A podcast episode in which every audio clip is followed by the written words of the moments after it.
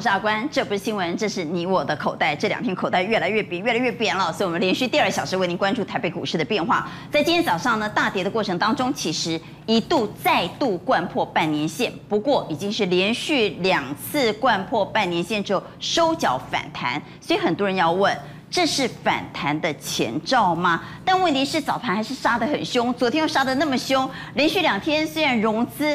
各减了超过一百多亿，也就是两天减了两百多亿，但是到底筹码清洗完了没有，也是大家所担心的。指数在今天一万六千点，得而复失，中场是收在一万五千六百七十点。所以我们要问，今天外资不只是卖，而且大卖两百二十六亿，外资卖完了吗？筹码浮额洗完了吗？这个盘还要再跌吗？我们先让赵立带我们来看外资今天到底卖了什么。对，没错，我想我们看一下外资的部分哦。今天卖超前十大，大家有没有发现今天卖什么？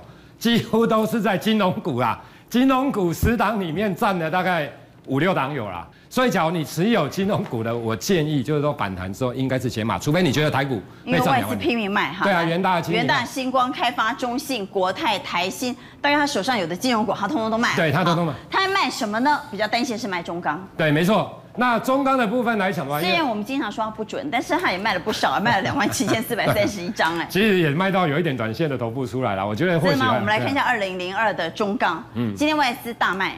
对，没错。那我觉得就是说，以因为它的波段涨幅相对上来讲，真的没那么大啦。我觉得整理完之后，它不至于这样就下来啦，因为真的涨幅没那么大，所以我觉得它还有一些的机会啦。那联电也卖呢？你是联电王来讲？啊，我觉得其实我跟你讲，因为这一波哈，其实主杀就是电子股，你知道吗？前几天呐哈，这两天啊，那杀到这里是差不多了，还是还会再杀？我跟你讲，这种股票哦，除非大盘真的要继续崩了，不然这种股票股价会上来啊。因为他们差不多啊，我刚刚这种差不多啊，其实外资卖这个没有关系啊，其实外资之前也常常在卖啊，他也常常在卖错啊。那么关系关系，哎呀，关系关系啊。我们来看外资买什么呢？嗯，对，我们看一下外资的部分哦，他买超的部分来讲的话，华航、阳明，他他也有买，他像他以前哦，几乎也都买在船产哦，可是这一次来讲的话，他有开始慢慢的去买一些电子股的部分，你比如说像友达啦、群创啦，哦等等这一些的个股，甚至于红海的部分，那我觉得就是说。其实我们来观察他买的部分然后友达跟群创的部分，因为友达公布下午公布了它的一个 EPS 大概一点二四元附近的一个水准。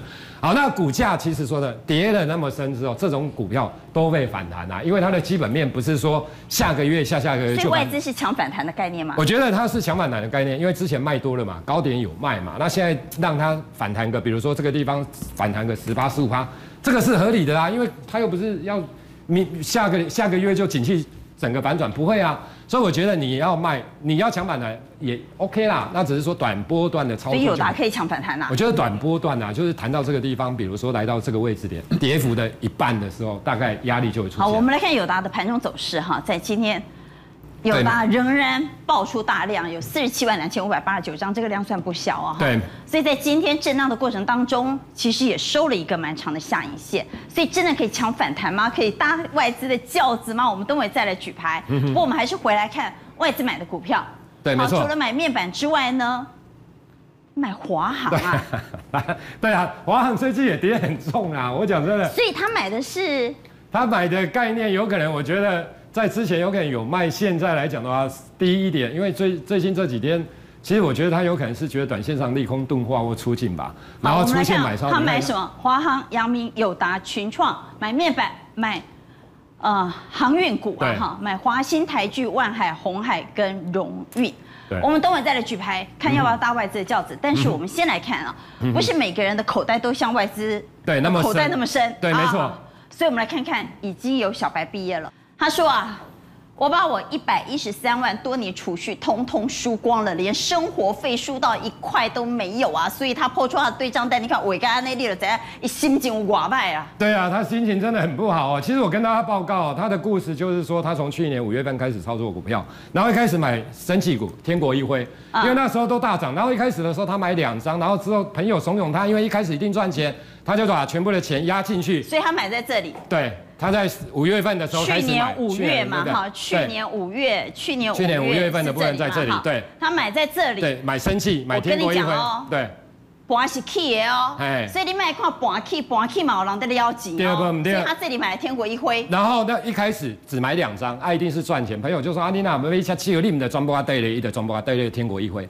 结果之后涨到七八月，当然天国一辉就崩盘了。对，结果他就输了一半了。然后输一半之后，我们刚玩一个高票中，一个招一杯其他的股票，啊其他的股票对不对？我们看看，哎你看一下，崩盘。对，你看之后就崩盘了嘛，他买在这边，哦，然后之后崩盘，后来。然后之后呢，已经输了一半了。然后之后呢，他又开始乱买，结果呢，买到已经剩下不没多少钱。结果他今年今年的时候一开始去开融资户，想讲吼，掉出掉出寡的啊，融资的较紧呐。对对对。结果融资的底料基本刚自己告白毕业了，因为融资最早没有钱，所以就毕业了。所以这个故事告诉我们什么？在操作上来讲，尽量不要去扩张信用啦，不要扩张信用，不要用融资。你真的看好，你就用现股去。没有融资怎么冲啊？啊，就是不要、哦、不要冲啊，冲成这样子。好，我们再看另外一个个案，也是一个真实的个案哈，他是六亿杰，我们来看一下六亿杰，他说他台股惨赔四千八百万套回，阿罗郎猛一共阿你哪厉害输四千八百万，黑马哎不五告这样，我都输啊这，他就说我这样了哈，我本金有六亿。亏这样很吐血。他说去年才刚加入股市，也是小白了哈。对，他是财力雄厚的小白，想说呢来学学投资，想不到一亏亏了四八一九一四四六，哎呦。对，很多啊，因为洗几乎把几乎都输光了。那个，那他这个是赔了大概不到一成。对，这个是本金比较大，可是赔四千八百万。假如你投资三亿好了，因为你不可能全部都重压六亿啦，有可能你本金六亿玩三亿好了，那你大概就赔了。那这种要不要减码？其实我觉得要减码。这个时候。当你操作不对的时候，其实都要减码。因为我不知道他的持股，可是我觉得你只要不对了，其实五趴、十趴就要设停损，这样会比较好。好，我来问一下各位，这两天呢，陆陆续续开始有投资人或者是小白接到融资追缴令哈，到底这个时候我接到融资追缴令，我该怎么办？我要不要去补呢？每天都在挣扎这件事，这两天都在挣扎。所以认为要补的给我圈，认为不要补的给我擦。好。来，昌兴认为不要补了啦，哈，蔡心卡赫哈，蔡总认为不要补，但是还是有三票认为要补，有没放中间？为什么？呃，对，第一个，我觉得如果有一些跌升优质好的一些个股啊，是被人家带下去的话，那个你要补。什么叫被人家带下去？都嘛是自己下去的。我我跟各位讲哦，电子股的平均跌幅，不要看大型股，小型股的平均跌幅是三十六趴，所以你这里面三十六趴，难道都没有好的股票吗？所以你去看第一季嘛，你去看四月份的营收，那如果整体被带下去，因为政府护盘不会护小型股，它会护大型股，对，所以逻辑上来讲的话是这样。那有一些融资还在高档的，好，所以我们来看一下融资的一个部分。好，我是提醒大家了哈，不要睡公园了，因为现在据说网络疯传这张避难设施配置图啊，这个避难设施配置图就是呢，如果你输得很惨了。你们刚刚登记困工很哎哈，他说自己找地方去，不要乱做，纸箱缺货哈，而且还告诉你说，如果你需要纸箱的话，请你私讯我啊，这有配置图，你的位置在哪里哈，哪些地方可以睡，不要啦，输再多也是要回家啦。而且我跟娟姐讲哈，阿关讲哈，我觉得能做这样的梗图啊，表示他还在呼吸。所以至少他还有心情可以做梗图哈。那回头我们来看一下，你就知道，你就知道小白有多惨了吧？这是一定的惨，而且是做融资的，对不对？对。所以我们来看融资水位。好，我们第一个哈，融资当然不是说不好啊，融资水能载舟也能覆舟，但是最难测的，我一直在讲有一个所谓的难测理论叫做拐点。你怎么知道融资什么时候会拐下去？洗完了没用啊？呃，我觉得电子股真的是洗完了。好，哦、好，对。那原则上多杀多的拐点来临之前，我建议呼吁了所有电视机前面，不管你是去年操作还是什么，你就记得一个叫差协同理论。差协同理论的意思就是所谓人多的地方你要谨慎。好，真的要谨慎。但是世界上还是有一些聪明的融资案例。好，我举这样的一个说明给各位听。第一个部分的话，所有持有航运股跟钢铁股的一些大户，他也是在做融资操作。那他们心中是怎么想呢？第一件事情的话，就是。券商本土的券商不是把阳明的目标价调到一百四吗？然后把长隆的目标价调到一百三吗？好，那我在节目上面我就在讲，如果你用国巨十一点六倍当年的一千三百一十的本益比来估阳明的话，你最多可以有机会看到一百三。好，所以大户心里面就是在想。好，有一个叫做一百三的目标价。好，那有一个本土券商写到了一百四，但是事实上是代表说他我我是要卖在一百三、一百四，不是？我知道很厉害的大户，其实过了一百他就准备进入警戒区，也就是说，当你从这个两位数变成三位数的股价的时候，我随时开始。停看停，好，那这个时候就出一百的本一比才五倍啊。对，所以我们刚刚在讲，我不是只有一次在讲，我说股票如果原原物料股，如果你看本一比的话，就会有类似像最近的这样的案例。好，那你去看哦，我们举一个聪明融资的案例，五月十一号的时候，阳明的高点是在一百零五点五，对不对？你对下来的时候，那一天融资啊，那一天的投信是还在买，可是你去对那个融资，融资是在减的。可是你的融资对股价还在创高，投信还在买，可是当天他不知道投信嘛，但是他已经开始在卖，因为他觉得有点不太对。那现在我们就来讲一下投信，融资是搭投信的轿，因为投资其实投信它是一个很很辛苦的一个团体，因为它会有一个恐怖平衡的问题，而且它移动非常困难，所以有一些融资就搭。投信的叫，在你还没有卖出第一笔之前，我就搭你的轿。但是等到我卖了以后，你开始卖的时候，那个时候我一定跑得比你快。好，那这个时候你就会出现什么案例？你就会出现融资已经跑了，投信还在买，结果投信在隔一天才开始卖。那像类似这样的案例，融资比投信早一天出场的还有谁？各位，你去看长荣，长荣也是高点，投信还在买。但是融资已经在卖啊，之后投信开始卖的时候，股价开始跌，因为他就是要去卡投信的油，他知道投信一卖就是一个方向的卖，所以他要在投信卖之前先卖。那你再去看台玻高点，投信买，融资先走；中钢高点，投信买，融资先走。所以这些案例都可以告诉各位，你做融资的人，你一定永远不要去卡到鱼尾巴的最后一根，你一定要有一点让利的心态来保护自己。但现在另外有一个更有趣的、更值得研究的一个问题是，各位有没有发现，融资？我刚刚不是在讲融资吗？你去看五月十一号，长隆是减了一万八的融资，阳明减了一万一，中钢减了一万五。那一天的股价还在创高，如果我算他们的均价跟金额的话，合计起来这三个股票的融资总共减了三十五亿的融资。可是那天投信都在买这三档股票。好，你去看隔一天之后，叫做五月十二，居然融资。在大盘跌一千七一千四百七十一点的时候，他跑去买七千八百张的友达，跑去买一万四的群创，跑去买两万张的彩晶。你怎么会在外资调降面板平等，而且那天还大跌一千四百七十一点的时候，你在那一天你敢去买友达，敢去买面板？这件事情很奇怪，对不对？因为那天投信还在卖。但是他买了多少？因为他看盘的关系，他可能分批买，他只买了八点九亿。这边出了传产股的三十五亿，这边开始去补将近九亿的面板股。好，回过头去，他们在想什么？什么叫聪明的融资？第一个，阳明来到高点的时候，股价净值比叫做九点三倍，然后呢，对照第一季的 EPS，股价去除以 EPS，算出来一个暂时的本益比叫十四倍。好，你现在去跟这些小白讲啊，这个股票未来有什么前景？他根本不管你，我看不到的东西都不算，我只管第一季有没有获利啊。现在的价钱跟第一季之间到底比贵还是便宜？你跟我讲有后市，那是以后的事。很多人现在的操作是这样。好，你再去看中钢高点对下的本益比是二点二七倍，呃，股价净值比二点二七倍，然后换算出来的暂时的 EPS 是八十倍，因为它第一季只有赚零点五八。啊，零点五八也不错，对不对？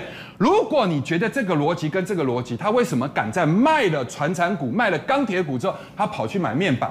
因为友达跌到那个一千四百七十一点的那一天，它的均价是二十二点五九，你对下来的 PBR 就是股价净值比是一点一七倍，一点一七倍有没有比二点二七少？有吗？有没有比这个九点三少？有。好，对下来的第一季的获利是一点二五。股价去除以 EPS 的话是暂时性的十八倍，十八倍有没有比八十倍少？有。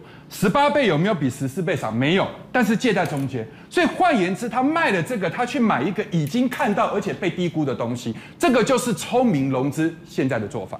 那聪明融资现在做法无独有偶的和外资今天的做法一样。我们再一次来看刚刚赵丽带我们看的外资买卖超，我们来看外资在今天买什么呢？就买友达和群创，所以要问各位，这个时候面板真的买点浮现了吗？可以买面板吗？请举牌。我们想做聪明投资人哈，所以可不可以买？我们来看，有一票、两票、三票、四票、五票、六六票给圈呐、所以现在可以买面板。那现在要不要卖船产买电子？要不要做持股的转换呢？认为现在应该要卖船产买电子的也给我圈，请举牌。现在要不要卖船产买电子？好，我们来看，只有一票给圈，其他不是擦就是放中间。好，兆立为什么认为要卖船产给电子？我觉得大部分来讲，因为这一波的传产股其实涨幅真的非常大了。那经过这两天的杀盘之后，其实整个传产股大部分筹码都会乱掉。那因为今天还有很多，但只有你一票哎，那啊，我觉得他们有可能觉得其他的传产股还是可以买。所以我们明天就会知道。到底是少数人获胜还是多数人获胜？好，我们来看疫情啊。疫情在上个阶段我们也谈到，疫情非常的严峻，本土病例呢，从昨天的十六例到今天的十三例，让大家非常担心。甚至侯友宜现在已经喊出啊，干脆来封城好了啦。虽然陈时中说还没有到封城的地步，但民众已经开始疯狂抢物资。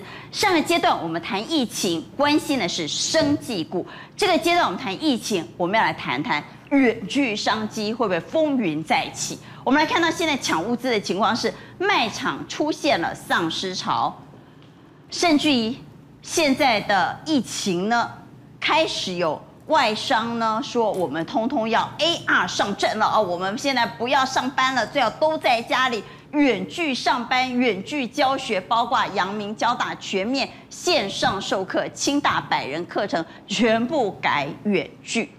所以疫情风暴有没有机会让远距商机像去年一样再飙一波？当然我们非常的希望啊，但是因为就这个原因就是，反正就是我们的侯市长说，哎，可能会封城，一封城怎么样？一封城那个每次卖场啊，那个搞得搞得像上市一样，整个都满的。那整个都满的以外，还有什么？还有网友在上面说啊，说现在不是什么，不是说什么口罩啊，什么卫生纸啊，泡面这些卖完而已啊，连那保险套都卖光了。都买不到，对啊，都公斤的呀。因为封城之后只能待在家里，哪里不能去嘛，对不对？对晚上时间难打发，所以请问哪里还有保险套？我跑了好多地方都没了，全年的也被扫光了。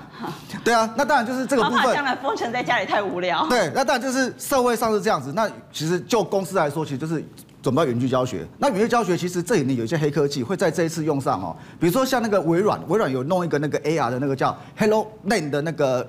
扩增实境的头盔，这头盔基本上它会什么样？它会随着你的手势以及你的触碰到的东西，它会让你有真实的感觉。那这真实的感觉，好像摸到的感觉。对对对，因为它戴一个头盔，然后呢，你的眼镜，它你看到的视像是什么？是从那个头盔的那个眼镜片提供给你的，也就是搞得像真的一样。好像你真的摸到它一样。对，好像真的摸到它一样。那这个东西现在用到什么？这个东西现在，比如说像台湾的艾斯摩尔，它用来什么？它用来做远距远距那个。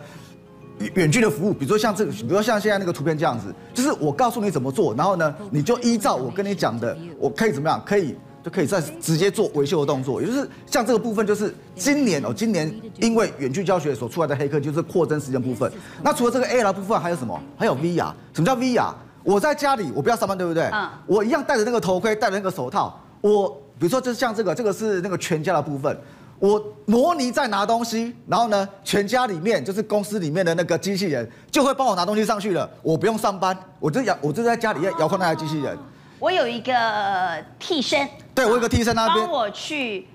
现场盘点啊，取货啦，或买东西。嗯、对，没错。那除了这部分还有什么？还有比如说像我们维新的有什么送餐机器人啊？哎，这送餐机器人蛮厉害的哦，它会自动爬楼梯。现在有些医院已经准备要用。对对对，它它还会自动坐电梯，要到之前五分钟还会提醒你说，哎，我东西要到了。还有什么杀菌机器人？我要开会，我这个杀菌机器人先去杀，先去消毒。也就是像这部分都是远距教学的东西。啊，当然我们回到正题，就是。远距的这个部分会不会在这一波再提起来？这波提起来，其实我认为就看两次就可以了。好，我们来看远距商机概念股在今天确实表现不错，包括元刚、元展都亮灯，信华也亮灯，富邦煤呢，这也是网购嘛哈，远距网家今天也大涨，华硕也表现不错。我们来看看去年的远距股好不好？我们看看去年，我们回忆一下，回想一下去年的远距商机股，元刚是涨五倍。元展是涨三点二九倍耶，其他的是八成八成七成，翼龙是涨一倍耶，对，所以去年这些倍数的或几十趴的涨幅，在今年有没有可能再次出现？短线上有，但是呢，但是你短打就好了。因为如果说你要投机的话，还是一样元刚跟原展，因为我们刚刚看的嘛，像这些都涨不到一倍的嘛，因为他们都是什么属于笔电方面的那个配件。投机的是这个，你看涨五倍，涨三倍。那元刚原展是干嘛的呢？他是做什么？他这个是做那个视讯的，就是直播视讯的那个机器。哦、那直播视讯的机器的话，其实像哎，袁刚还有做一个那个影像影像截取卡。那个日本啊，日本有一个那个机器人挑战赛，有一家公司是用那个袁刚的那个。影像感测器去用的，所以这家公司基本上可以留意。然后像这个元展，元展应该最近会很夯啊，因为现在大家不敢出门，都视讯会议啊。对，但是我等下跟你讲，到底可不可以买？那像这个元展做什么的？做视讯会那个镜头啊。哦，那个也应该很夯啊。对，很夯，对不对？你现在想很夯，但是呢，但是，娟姐，哎，去年好像买了。你去年对，没错，你去年好像买了，你今年还会买？它不是手机哦。去年不是就视讯过了吗？对，是去年就视讯过了。也就是说，我今天来的时候，我这两只，因为他们今天涨停板，筹码我都看过了。都是短线客哎，好，我们来看一下，先来看元刚好了，来二四一七，先看一下二四一七会不会复制去年远距商机飙涨的轨迹？对，我们来看看。如果你把图缩小一下，像刚刚我们是不是讲有有刚好有些话题讨论到说可不可以什么摊平啊什么什么，对不对？哎，说真的，有时候股票不能摊平哎，到时候你摊平的话，你越摊越平，你会越摊越平哎，所以你要摊在什么？摊在强势点、起涨点。那如果说有这样的话，我们说真的，今天这根涨停板，我刚刚是不是说很多短线客对不对？短线客明天会干嘛？开高他就卖，因为这么想这么宽短嘛，亏管理的呗。所以它是抢反弹的概念。对，所以抢反弹的概念，也就是反弹。如果说强的强一点的反弹，可能就弹个三天，比如像这样子，什么金能杀杀细钢细钢的不啊啦，就是差不多三四天而已。那你明天你不要一开盘就抢哦，你可要等十点半过再去抢哦。为什么？因为开高开高，短线客就会出了嘛。十点半再抢，我们来看一下元刚的盘中走势。嗯十点半在抢，很多都抢不到了你。你今天这个是短线客上去锁的，你买不到，对不对？对。也就是明天如果开高，他会干嘛？一个人得造啊，啊，一一边他造。所以你预期明天如果开高会压回，对哦。所以十点半再抢。对哦，十点半那边抢就可以抢。如果说有题材的话，它会再拉起来。但是呢，但是我说真的，这个短打而已哦，因为我们看一下，我们看一下它这个财报。你如果说发现它财报的话，它高点是去年九月，对不对？它去年九月就这边呐，它去年赚六块多，非常棒。如果说以原告为例子。九月非常棒，再来呢，再来就熄火了啦，怎么啦？也就是说，可能要搁起来啊，你讲了那？哎，咱多少准备讲？你去年 买，你去年买了，你今年还会再买一次吗？它就跟笔电的概念一样子。我今我去年买了笔电，我今年不会再买第二台了，因为这个是什么？这个是可以重复使用的。所以像这部分的话，我的看法是，因为它的财报已经告诉你，你的加那样那样，就是去年好像这个叫做机会财啦，它不是趋势财，就是哎机会啦，忽然来了，然后呢，它去年它高点就去年九月啊，再来就是就腰斩了。所以呢，所以这个地方反弹之后，所以远距股不要用波段的心态，对，不用波段抢反弹，我认为可以，但是抢反弹还要技术很好，就对。对对，就差不多，反正只是明天你不要一开盘就去抢，对，一开盘就去抢，搞搞不好就是替那个短线客买单呐。所以差不多十点半过要转到。好了，远距相机股到底有没有机会？回公干呢？刚刚没现在机会，我来问一下各位哈。疫情毕竟很严峻嘛哈，所以远距商机股有没有机会？请举牌。啊？好了，阿那麦清喝了哈，通通是差了哈，不然就放中间了。好，谈完了远距相机之后，当然，既然谈到了电子股，也要来谈谈美国的高科技股，特别是女股神伍德说，我一周呢就要开，他其实一个礼拜已经开始卖，我现在陆陆续续要开始卖科技股，他光光一个礼拜就减码了苹果七成。女股神伍德之前是非常看好高科技，包括特斯拉。他现在一个礼拜就卖掉苹果七成，还说要继续卖。是，我想哦，其实为什么女股神会这样做？因为苹果最近积弱不振，还有一点就是说，因为女股神的基金一直跌，她的基金一直被赎回，所以她只好被迫减码。特斯拉有卖哎。对呀、啊，所以说其实不是说她想卖，她一直还是说她看好美国的高科技类股。可是问题是估值修正，再加上一直被赎回，那其他的传产类股一直涨，那基本上你不卖你这个基金，你一直被赎回，那你一直亏损也是不是办法嘛？所以我认为接下来的重点应该是说美国的科技类股，大家来看看，左边是费半，那右边是我们看到的 Nasdaq 昨天都再度的重挫。那这个重挫呢，是因为什么？因为我们看到了这个所谓的 CPI 的一个上涨。那 CPI 的上涨为什么会联想到重挫？因为 CPI 的上涨就有可能是怎么样？会有可能会是这个通膨的加剧。所以我认为呢，其实大家现在的重点就是全球哈都是洞见观瞻。还有一点就是说，这些科技类股，比如说刚才提到的是远距商机，还有这些科技类股，如果在这个所谓的复苏的这个所谓的疫情的复苏中越来越好的话，那这一些科技类股的这个营收还有手机的需求会不会再继续增加？我们来看看美国的科技类股哈，其实最近呢也都涨得很惨哦，包含我们看到的跌得很惨，不是涨跌得很惨的哈，Tesla 好，包含苹果，我们刚才提到苹果，昨天也是跌二点五趴，那我们说的微软。还有这个博通，还有我们看到的美光哦，基本上跌得很惨。昨天的大跌是因为 CPI 的影响，但是我必须告诉大家一点，就是说，其实股市那个反映的就是未来的这个想象力嘛。为什么 Apple 不好？因为现在 Apple 的下半年，第一个新机没有太大的亮点，第二个是什么？等待五 G 的换机需求，五 G 现在也没有换机需求嘛，所以等于是说 Apple 亮点没有。换了换了。对，换都换的。现在只有什么呀？镜头更大，光圈更小，然后容量更大。那这个没有一个杀手级应用，所以我们认为呢，整个现在的 Apple 还是在做彻底。那再加上这个 ARK 方舟机，它还在砍，除非它不砍了，那有得反弹，那才有机会。所以我觉得台湾的相关的供应链，大家还是要特别特别的小心呐、啊，一定要等苹果止跌。那反过来说，我们来谈特斯拉哈，特斯拉我觉得这个。哎，马斯克也怪怪的。以马龙珠来干够哎哈。欧 北胡乱来，我们来看一下特斯拉。对啊。回到新闻来看。对。之前大家记不记得，大家都说他是比特币之神呐哈，他超爱比特币的，甚至于他说可以用比特币买车。他现在说不行了，我不要了，我不要了，我不要比特币买车。他这个怎么这样哈？马斯克说挖矿不环保。哎呦，那。在涨的时候你怎么不说环不环保？现在跌了你说不环保？哎，这个觉得哈，他应该是有这个所谓的计策的哈。怎么说呢？当比特币往上拉的时候，他宣布我们买比特币，然后怎么样？Tesla 也可以用比特币买，那比特币大涨一波嘛。那涨上去之后怎么办？哎，比特币开始涨不太上去的时候，他现在就说，哎，我不能用比特币，因为比特币不环保。那大家思考一下，那接下来他下一步有可能是布一个什么局？他会认为怎么样？其他的货币。如果还觉得有机会，他就把比特币卖了，再买其他的数位货币，跟卖了啊，狗狗币，再再炒一波，类似是这样。说不定他现在要捧狗狗币啊。所以说，当特特斯拉在中国受到这样的一个打压，然后特斯拉股价往下掉的时候，我认为了操作数位货币也是他的一种想法。所以等于说哈。马斯克，马斯克，他基本上他的想法很多，但是目前哦，在这些所谓的币别的操作上哦，他等于是怎么样？暂时的哈，这个他有下一步的布局。还有一个人家重要的重点就是碳中和，包含这个比特币被提出来说是什么？这这个所谓的消耗力碳碳的排放太大，那你 Tesla 自己又要做一个所谓的，我是在卖这些所谓的碳权的一个公司，那刚好自己打自己嘛。所以以及马尔贝登的其实他最近又掉了一个很大的客户，是碳中和的这些所谓的碳权不跟他买了，所以他等于是说他要洗白啦，所以他等于说啊，暂时我不接受比特币用这样的方式来洗白。那后续有没有机会再接受其他的数位货币？我认为相当有可能，他在布局其他的部分。那昌信，你认为是？高科技股有机会谈吗？呃，我认为哈，我们来看一下后面两个哦，就是第一个，只要公债殖利率上升哦，大家一定要特别留意哈。只要是公债殖利率上升，再加上我们看到的美国升息的预期往上涨，那高科技股。就不会弹。那如果说不会谈，就不会弹啊。公债值率上升，估值就下降了嘛。那如果公债殖利率下降了，那基本上它就有机会弹。所以这几天为什么会杀？就这样，公债值率盘中就一直在往上涨啊。所以这些估值的修正，我觉得大家还是要特别特别留意哦。那最后跟大家分享一下，就是说这边我认为呢，其实在操作上有一个重点，就是说假设了哈，你想要买保险哦，就是假设我现在。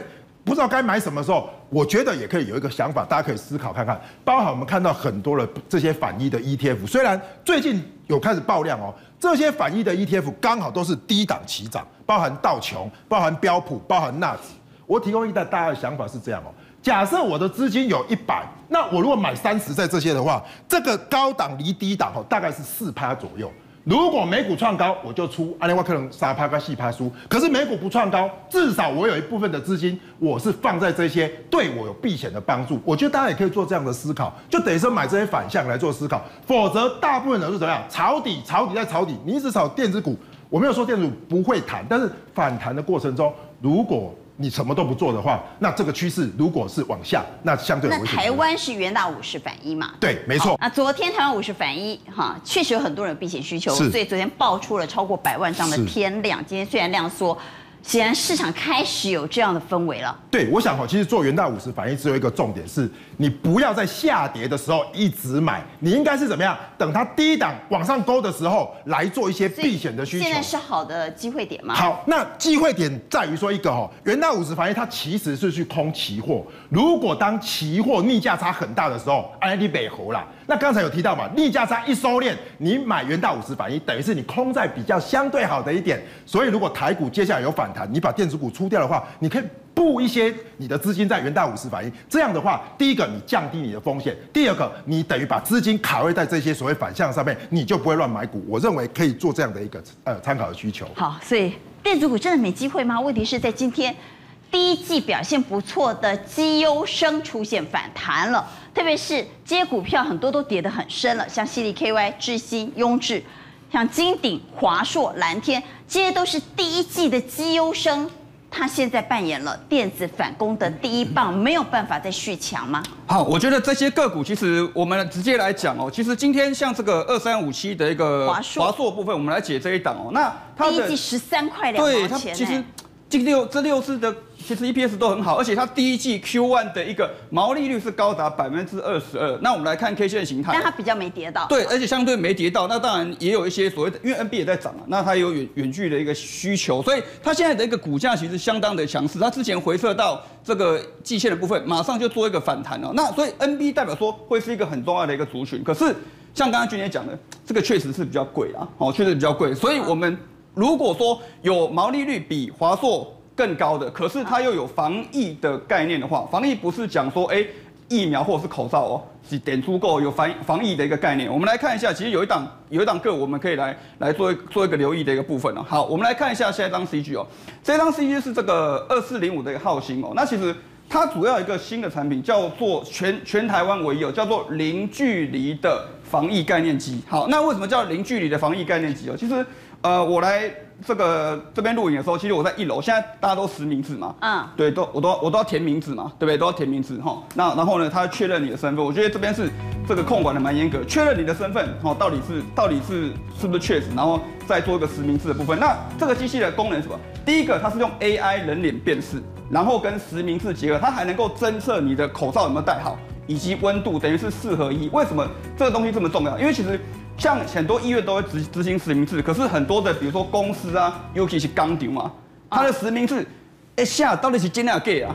可能不知道，要填个名字啊，他他到底是是真的假的，不知道。他现在直接用健保卡最快。对，用健保卡，然后还要又快又。对，还要对你的照片哦，还要对你的照片，所以它才不会产生所谓的防疫的一个破口这样子。对，所以这个是现阶段全台。唯一哦，新推出的。你认为电子股如果要谈，要谈跟防疫有关的？对，跟防疫有关系，而且要是新的东西哈。刚刚刚刚钟林哥有提到那个远距，开始嘿，古尼的乌啊嘛。可是这个东西是今年因为疫情又再次提升，所以浩鑫推出了这个新的一个产品，我觉得这个是蛮重要的。那如果我们从这个毛利率上面去看的话，其实浩鑫的毛利率我刚才提到啊，华硕的毛利率是百分之二十二。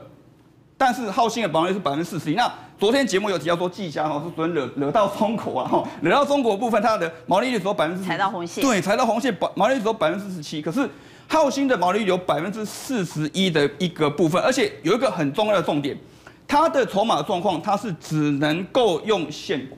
所以它不会有，对，它不会有去当冲的问题嘛？因为当冲筹码其实会比较容易乱哦。所以现阶段如果说疫情的一个升温，如果持续的一个往上往上的话，我觉得这个新的机器哦，就是关于这个所谓的实名制跟 AI 人脸辨识，而且能够辨识你的口罩的部分，我觉得这两个股刚好它回到了这个年线的一个部分哦。我认为啊，这个是这个先死而后生呐。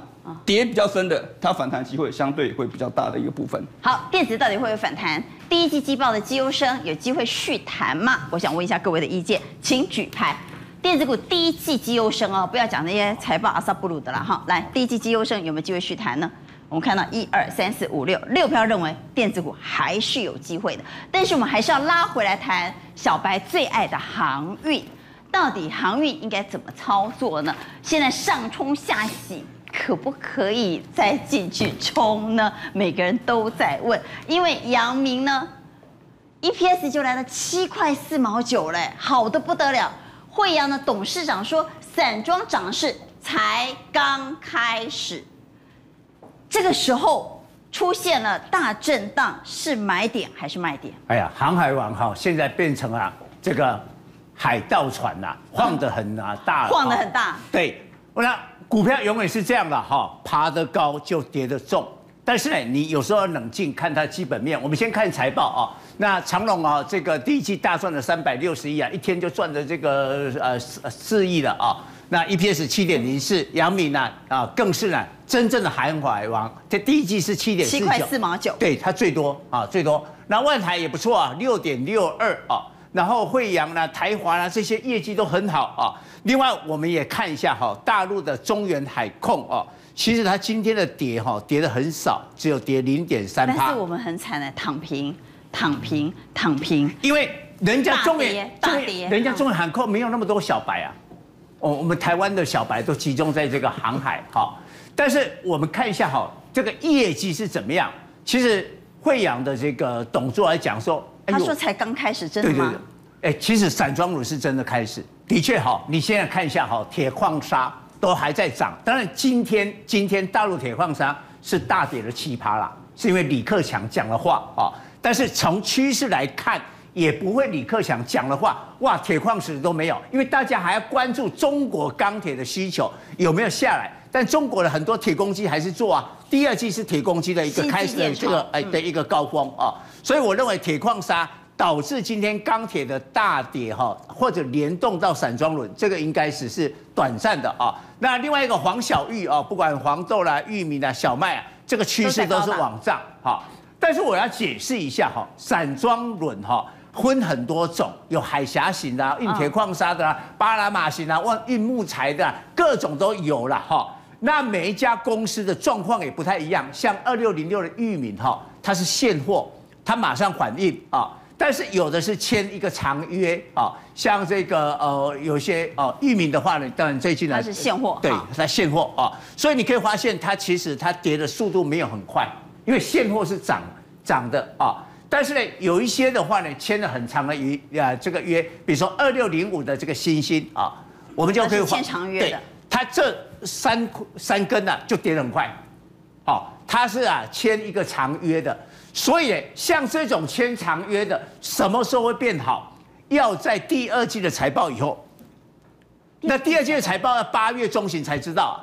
那所以这段时间怎么办啊？所以，所以这些股票哈，因为你快啊，三十六块六，它一下子就到了二十五块了。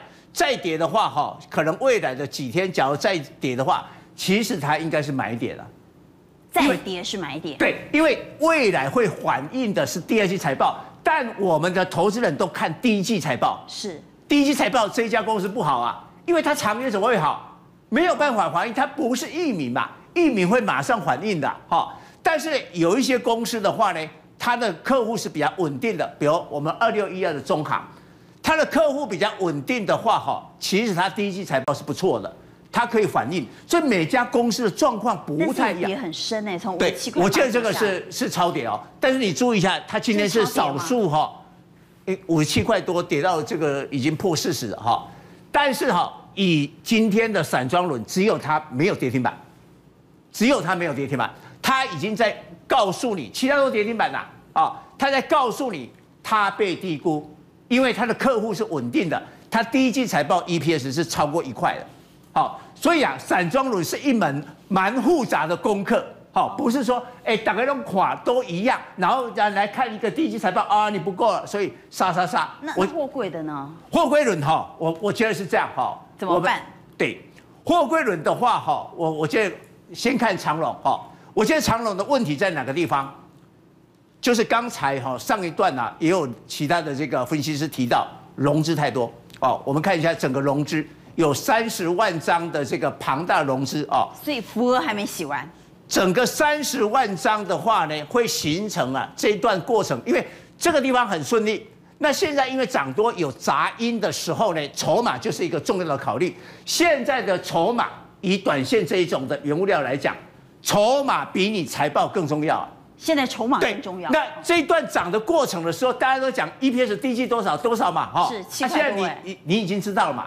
所以知道了以后，不再财报重要，多已经在这里反映了。对对对对，好，所以涨上来。所以现在哈，只要一跌下来的时候，观众一定要搞清楚，财报不是最重要，是筹码，现在是筹码战。对，那要把这些的这个融资呢，给它清，那变成怎么样哈？你看这一阵这一阵融资多好，哪一天融资变成这样跌跌跌跌跌跌跌跌跌跌了一阵子，那看起来还没有清干净哎。对。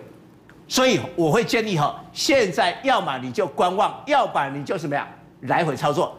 你比如下来你就买，买了以后上去，然后现在还不能买吗？这不是新闻，挺你度过警戒时期。双专利永德益生菌，韩国 YY 菌打造最强防护盾。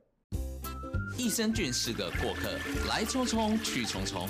韩国 B-Gen4 比菲德氏菌，外号 YY 菌，粘着力优异。韩国多家医院研究肯定，有助下来才有效，让你轻松面对环境与季节变化。第二代永德益生菌高敏力。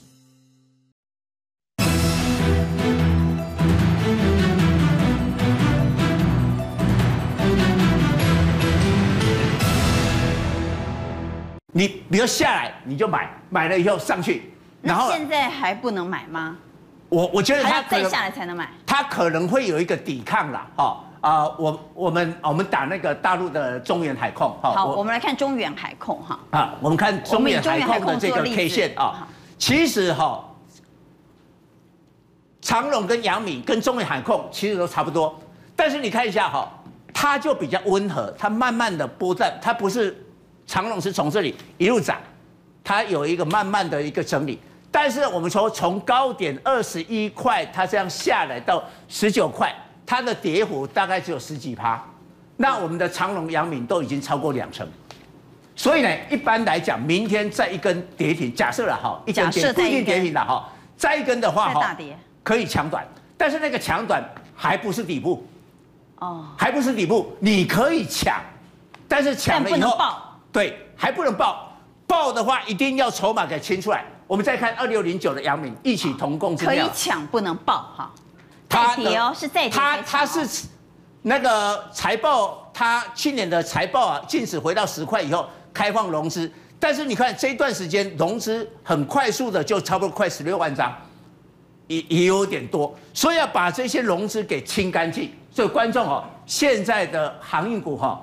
筹码比财报重要。好，哎，喜欢做航运的水手们，他们都说我们沉船了，该怎么办呢？所以我来问，刚刚蔡总建议，如果明天的航运股再跌一根，不管有没有跌停板，如果再跌重挫，是不是就可以抢短？各位认为可以抢短吗？但是是抢短哦，不是爆哦。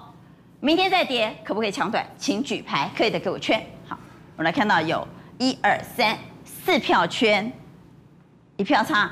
两票在中间，好，最后来谈谈这个行情到底能不能止稳？当然还是要看台积电的脸色了。昨天就是靠台积电拉出七百点下影线，今天呢，台积电不动如山，指数其实在今天也没有太好的表现。台积电毕竟是台湾的护国神山，所以白宫说五月二十要再度和台积电举行半导体峰会。南华早报在今天一早就说了，台积电加入了美国半导体联盟，对中国来讲，它一起挡凶哦。对台积电呢，其实它的动，它的股价动见观瞻，影响到台股的一个表现。当然，台积电这一次遇到美国霸王硬上弓，五月二十号又来了，又一个鸿门宴。但我认为五月二十号可能对台积电来讲，美国会释出利多。为什么？现在呢，对半导体来讲有两个利多，第一个。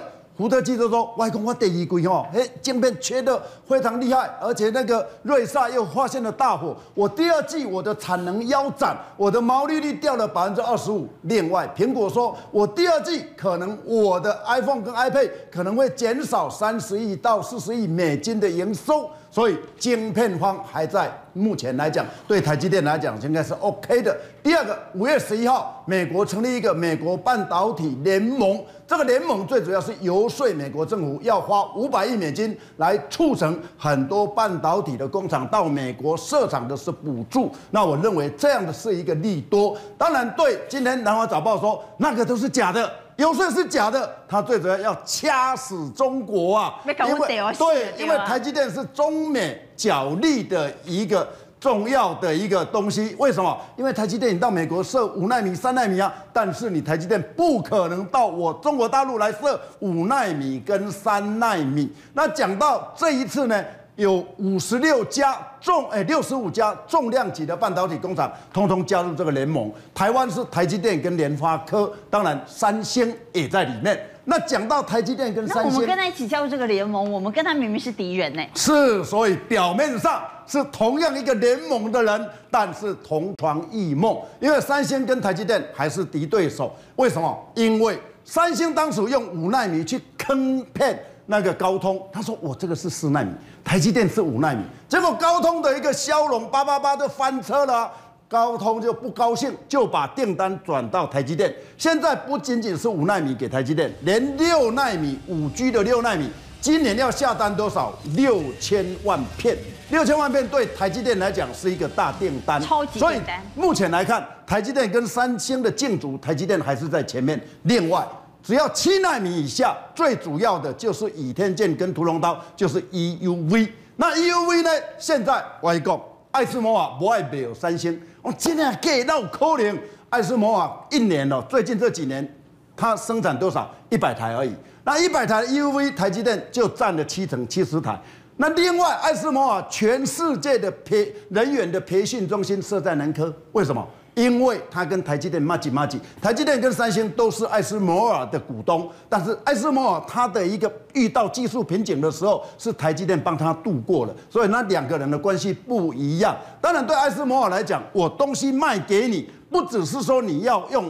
你如果你的制程没有办法跟我的东西搭配的话，那你的良率还是拉不起来啊。只有台积电的东西跟艾斯摩尔的东西两个加起来强强一加一大于二，所以艾斯摩尔就是把大部分的一个 EUV 都卖给台积电，七成都卖给台积电。那我们回来看台积电的股价，我们请宪哥带我们来看台积电洞见观瞻了哈。对，给那里。无有买半，咱今仔日就起来了呀，继续起来咧。不，哎，昨已经有啊，昨哦，有三四十块已经有收这，今仔有人会下车，而且今天哦，阿关你不要看哦，昨天那个震荡一千四百一十一十七点，你知道，光是有很多的那些期货当场被断头超过一百亿耶。所以期货超过一百亿，然后很多投信下去的时候，它没有断头拉起来。今天为什么阳明跟长荣的卖压那么那么那么重？因为它达到它的停损，它开始要做一个停损。所以台积电今天也遇到了。所以它今天你看，我们来看台积电的 K 线图，昨天这一根拉起来，如果今天能够收红的话就没问题。然后又掉下去以后，接受十字线，对，又到了一个停损价位，它不卖不行。所以有时候目前来讲，你看投信有一些股票不卖不行的时候，是因为它达到百分之二十的停损价。你今天不执行的话，那你就是哎，今济人在等台积电落要买，对不？对。去年无谈到想讲，今年哪有机会我一定要买，但是来到五一八个。